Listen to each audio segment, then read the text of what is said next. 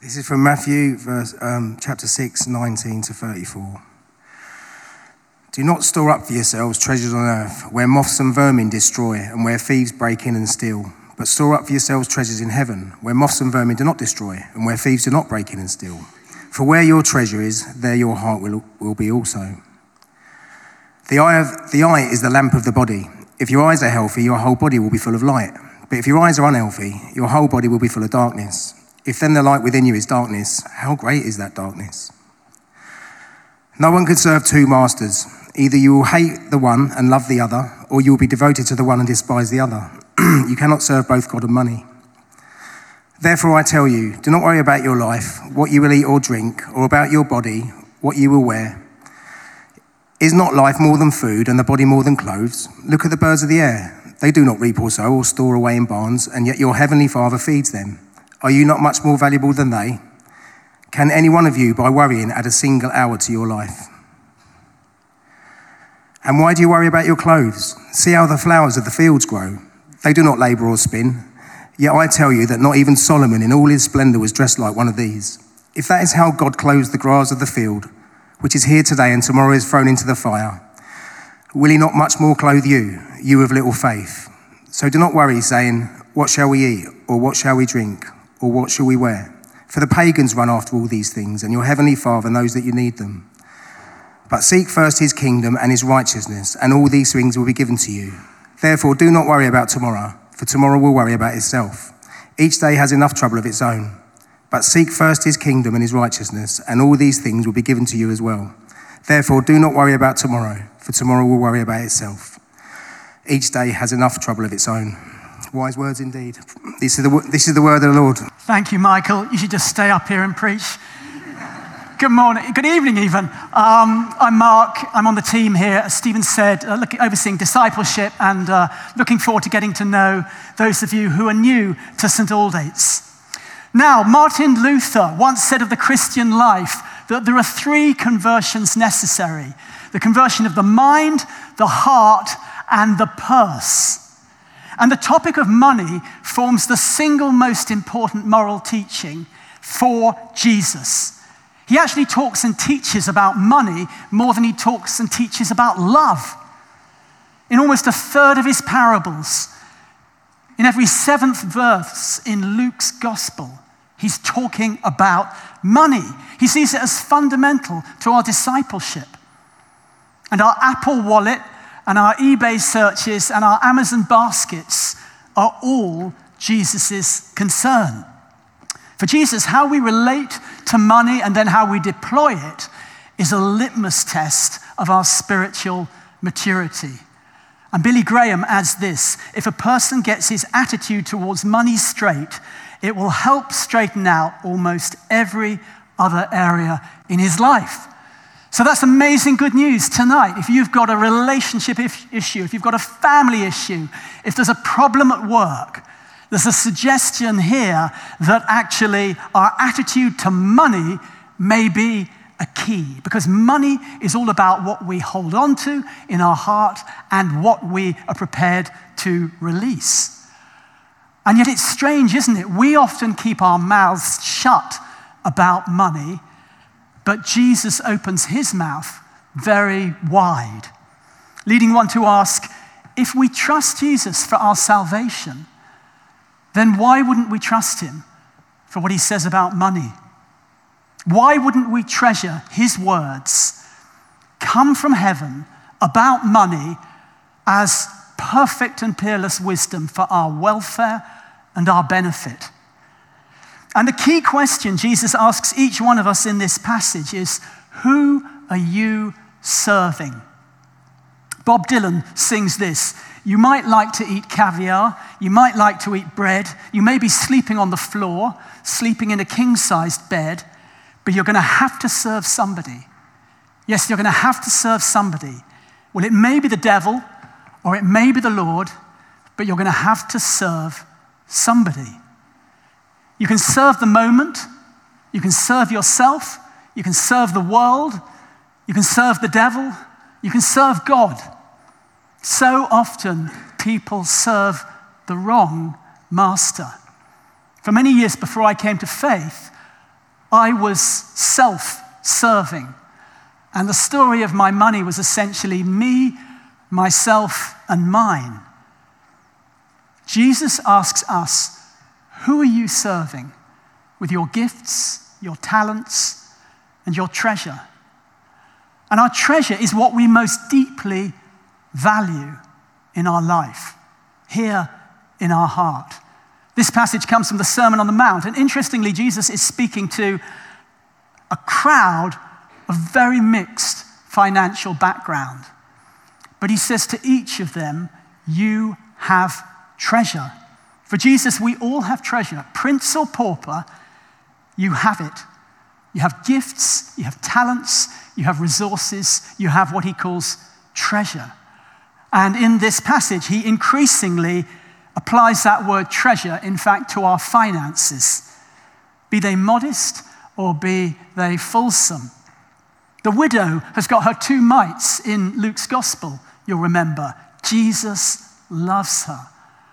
I've got some friends who've got a bit more than that, and whenever they buy something like a, a, a flat screen TV or they take out a new subscription, they've put a luxury tax upon themselves and they give double to church or to charity.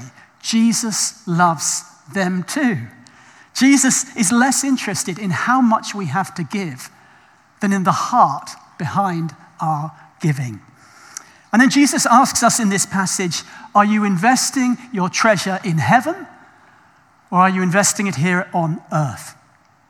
He pleads with us from his heart. He says, Do not store up for yourselves treasure on earth, but store up for yourselves treasure in heaven. And it seems so harmless, doesn't it, to seek our happiness in the world. But if that's where Jesus saw it, why didn't he preach it? Yes, he wants us to be prudent, he wants us to save, but he wants our hearts to be in heaven. And why? Because he's won us a heavenly calling. He's won us an inheritance that can never perish or spoil or fade. Our culture has uh, this phrase, time is money. But we're not just made for this time, we're made for eternity.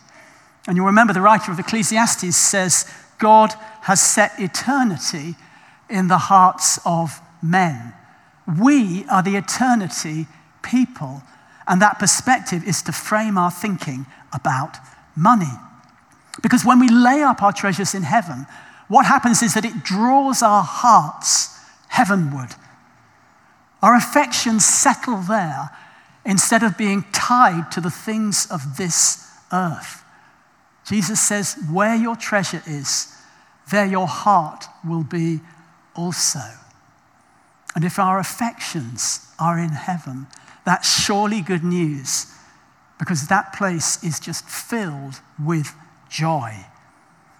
But heavenly treasures are better than that because they can also have kingdom impact here on earth. As Stephen said, this is such a time of opportunity here for our church. To see people in Oxford won for Jesus, to see the last, the least, and the lost helped, to see people built up and strengthened in their discipleship. And our generous giving is probably one of the most concrete ways that we can make a difference in the world for Jesus.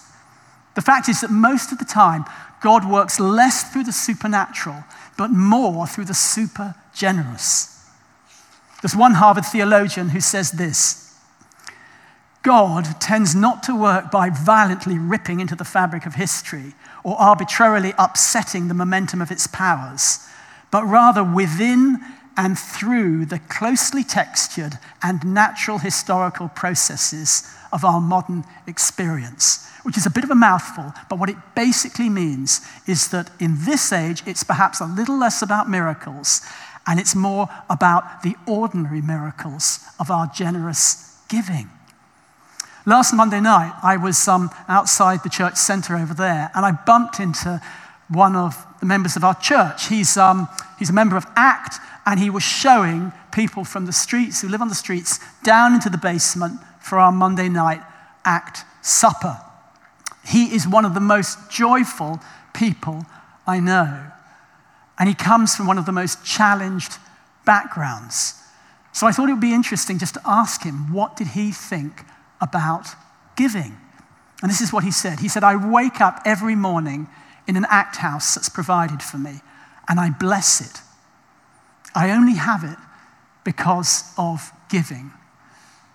He said, I went to the summer conference Focus with St. Aldate's, and I enjoyed intimacy with God and got to know more people, great people in this church, because I was on a bursary made possible by giving.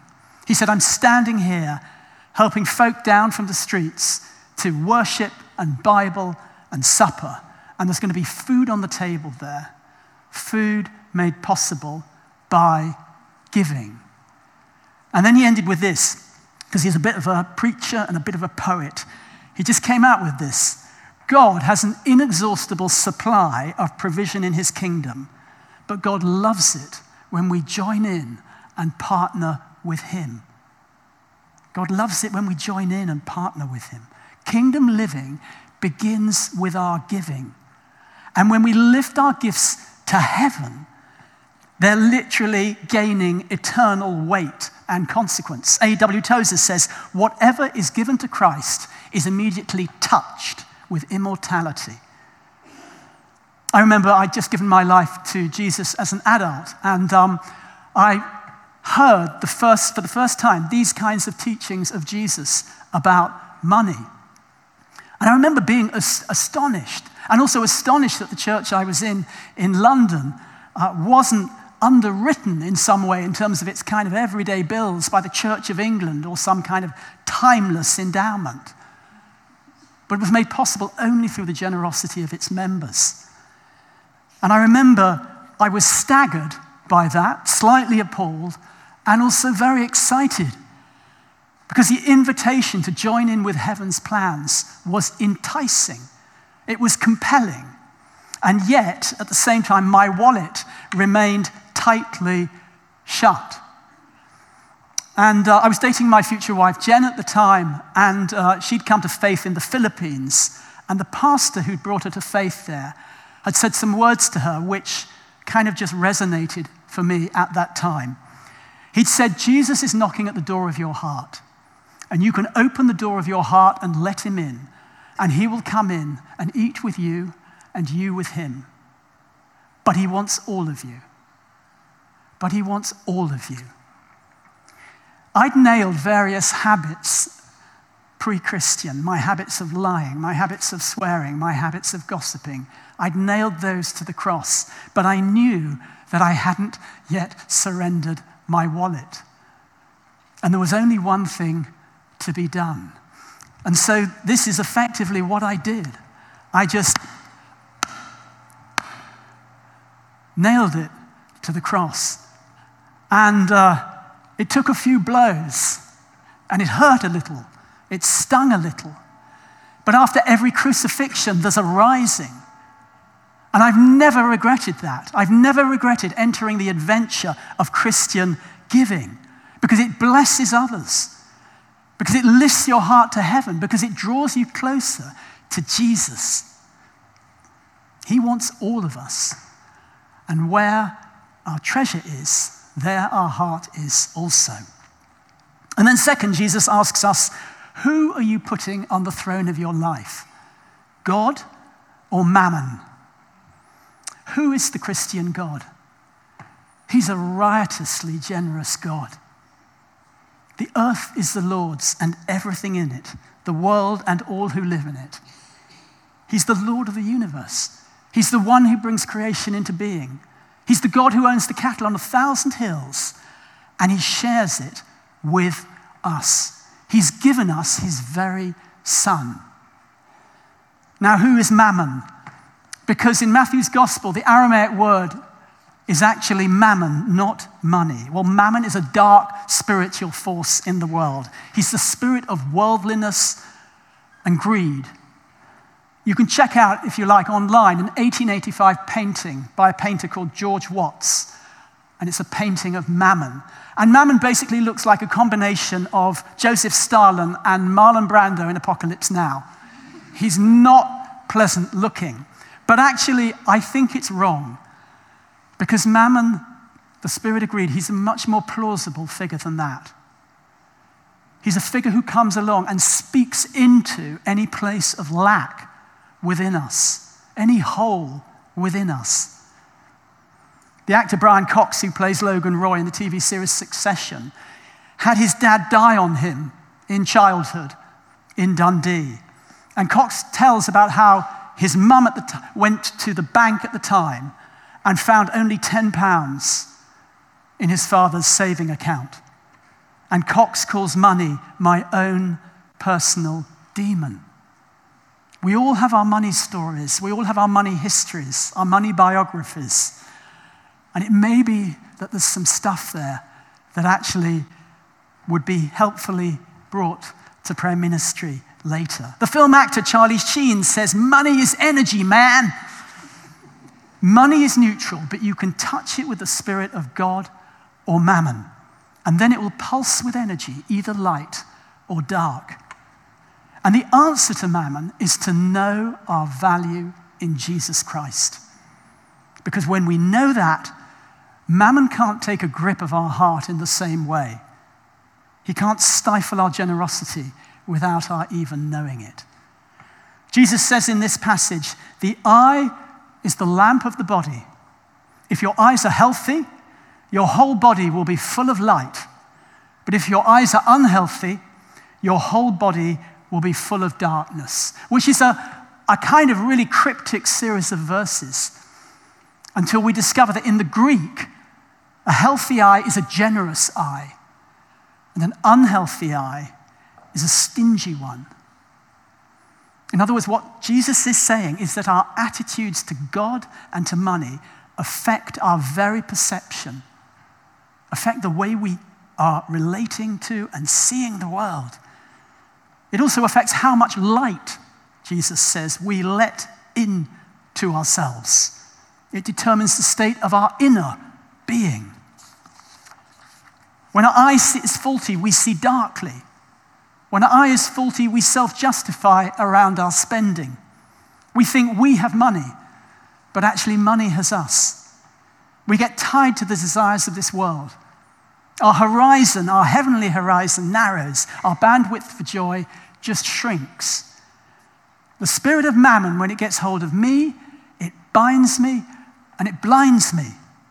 It tells me that money will buy my freedom. But by contrast, the Book of Common Prayer praises God whose service is perfect freedom. When I make my Father in heaven my master, what I find is that everything inside me falls into place. But I need to surrender my finances to God. I need to let Him guide my steps. Jesus says, Give up your faith in money and be wholehearted in your devotion to God. There simply isn't an either or for Jesus. He says, No one can serve two masters. Either you will hate the one and love the other, or you will be devoted to the one and despise the other. You cannot serve both God and mammon. And in my former life as a theatre director, I, I once directed an old Italian comedy called just this The Servant of Two Masters. And it was about this, this crafty guy, this greedy guy, who decides that he's going to get on best in life if he serves two masters without them knowing about it. And he runs between the two of them. And they're very, very different masters with very, very different values. Some of us may be living a bit of a split life, like him. And the fact is, I used to go into the dressing room of the actor who played that role every night after the show, and he was virtually about to have a heart attack. I mean, he had physically exhausted himself running around the stage. And in the same way, we can spiritually exhaust ourselves serving two masters because you'll live with a divided heart. You'll be possessed by your possessions.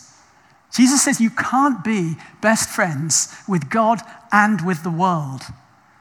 You'll have too much faith in your heart to be happy around worldliness, and you'll have too much worldliness in your heart to be happy in your faith.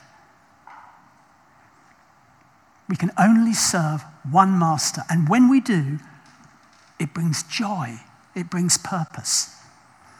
But Jesus doesn't just seek spiritually to draw us to heaven through imparting heavenly perspective in this passage. He also wants to inform our money lives in very, very practical ways.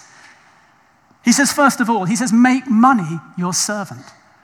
Because the fact is, money is actually a fabulous and creative servant when it's directed to kingdom good. But you do, he says, have to hate or despise mammon or greed. And interesting that he uses such strong language. Jesus really doesn't mince his words here. Dietrich Bonhoeffer, who was a, a German Christian who came from a very wealthy family, um, he was a man who was constantly worried about the, the grip that wealth might have upon him. And uh, he was discipling some young men in one season of his life and paying for all their train journeys. And one of the young men turned around one day and says, Dietrich, could I pay you back? You've been so generous. And Bonhoeffer said this money is dirt. Money is dirt. Now, that might strike us as extreme. But actually, he just knew he wanted to protect and guard his soul. Secondly, Jesus says, store up treasures in heaven. Jesus is suggesting there's some kind of merit in steady storing, in regular giving. In the Old Testament, tithing to the temple, tithing of 10% of one's income, was entirely normal. In the New Testament, we're not under the law, but the early church was known for its extravagant generosity. And one helpful line of thinking, in my view, is to give 10% to the church and then give one off gifts to charities and missions and the poor. For students or those on very low income, 10% might take you into debt, and it might be much better to think about matching what you spend on your weekly coffees. For the wealthy or the faith fueled, 10% might just not seem very much. But the point is, we give God our first fruits. We get in early. We don't give out of what is left after we've paid all our other bills. I went to a generous friend that I know this week and I asked her about her attitude to giving. She said, I view it as a discipline, a choice, a game, sometimes a percentage, sometimes all, to find out whether I'm grateful or a grumbler. And I'm always reminded it's all a gift to me in the first place. And I remember the first time I entered this game by taking out a standing order to church. And I could just sense the way in which heaven and earth were coming together through this simple action. Because we must never create a false dichotomy between the material and the spiritual. Jesus' ministry cost money, and he was enabled in it by women like Joanna, Susanna, and Mary. He didn't just accept the worship and prayers of his followers, he accepted their financial gifts too.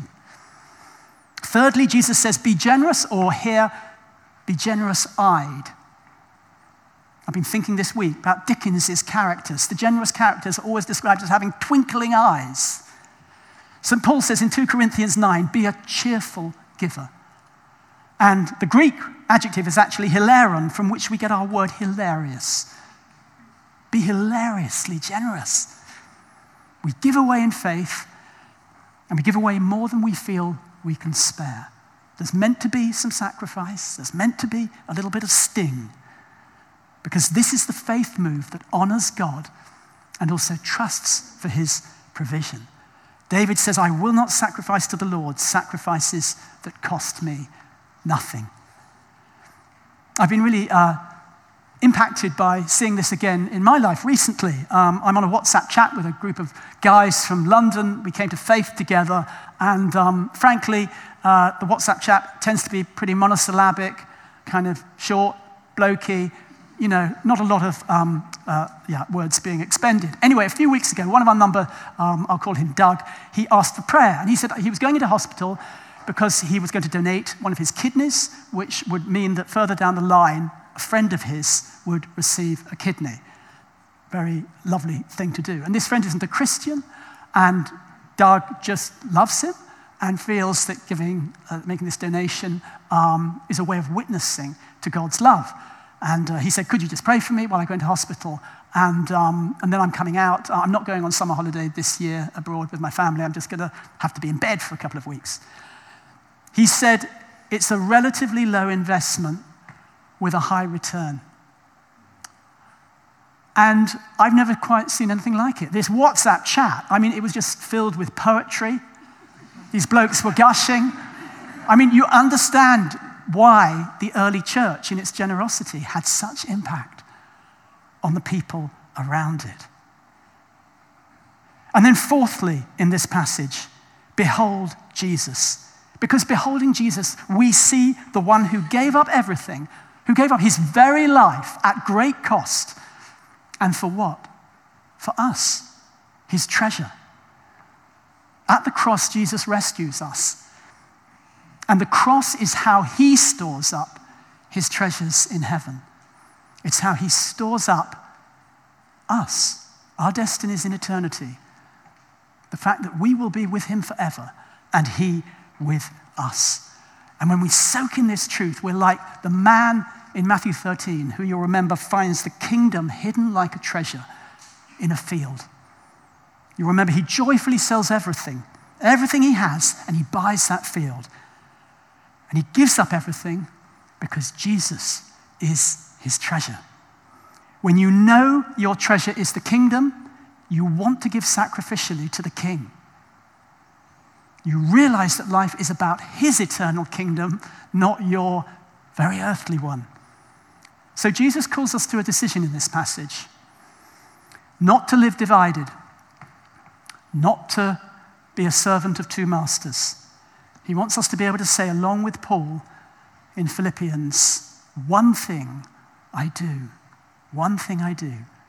Decision is the gateway to fulfillment in the Christian life. When we make our decision for God, Jesus says in this passage, our body is flooded with light. Money doesn't become the basis of our worth, He does. And when we get this, the power of money over us and over our heart is broken. That's amazing good news.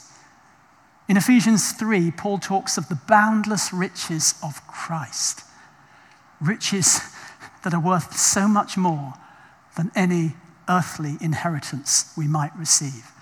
So invest in Jesus and consider what you get unending return in eternity and a life of dignity and purpose in the here and now. You value your treasure for its investment potential for the kingdom. You value other people as treasure because you begin to see them through the eyes of Jesus. And you value the church, God's chosen instrument to save, to heal, to restore. The fact is, for 1,000 years, God has been doing something very special through this place in Oxford, through many trials, but essentially through the unending generosity of the people who've worshipped here. And God has brought us together in this season by His Spirit. And imagine what might happen if we all lent in with our talents, our resources, our treasures to the glory of God and the advance of His kingdom.